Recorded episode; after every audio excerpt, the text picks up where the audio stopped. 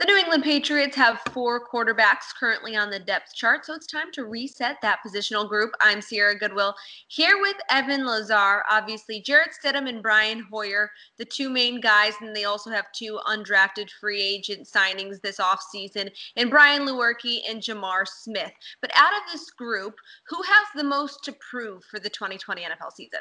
Well, the all to prove for the 2020 NFL season, Sierra, is going to be Jarrett Stidham. You know, he's the guy that I think across the league that probably has the most eyeballs on him outside of Tampa Bay and Tom Brady. Just what is this guy all about? Why do the Patriots love him so much? Can he actually back it up on the field and kind of take some of this, you know, chatter or offseason troping and actually bring it to the football field and show that he can really play the game? You know, we know things that we like about him from the preseason, the arm strength arm talent, the ball accuracy down the field, downfield ball placement, uh, ability to handle and absorb information, and the process coverages at a high level at this point of his career. It's all very impressive. But you know, as soon as the real guns start blazing and all the kind of bodies start flying in the regular season against starting competition against all pro players and pro bowlers and stuff like that on the opposition how does Jarrett Stidham look then? You know, that's really the biggest question. And how does the offense look with Jarrett Stidham under center versus Tom Brady being under center.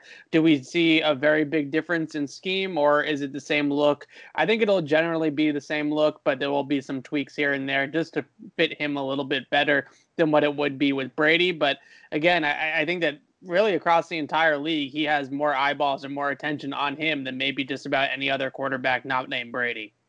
Like you said, the Patriots really like Jarrett Stidham, and we're going to have to wait and see if all of that praise that they've given him on and off the field is actually comes to fruition. But obviously, Brian Hoyer really respected within the organization. This is not his first stint in New England. We know J'Mar Smith has some potential, really athletic.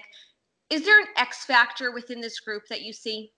I think the coronavirus is the biggest X factor, Sierra, because if we have an abbreviated off season and there isn't much lead up to the regular season, I could see a scenario where the Patriots think it makes the most sense to start Brian Hoyer early on in the year over Jarrett Stidham because you really ease him into it. You don't throw him to the Wolves right away and you kind of ease him into the whole thing. And Miami in week one at home, as much as I think the Dolphins are building something down there, it doesn't get that much easier for an opener, I would say, for most quarterbacks uh, than that matchup. So I can't imagine that they would go elsewhere in week one. But maybe if they feel like the installation hasn't been able to be the same, he hasn't been able to get on the field with his teammates yet, and they just don't want to kill the guy's confidence by throwing him out there before everybody's sort of ready to play. I could see a scenario where the coronavirus gets in the way of training camp, gets in the way of the preseason, and they say, let's just give it to Hoyer because we kind of know what Brian Hoyer is at this point, and we're not going to ruin his confidence by playing him in a, in a regular season game.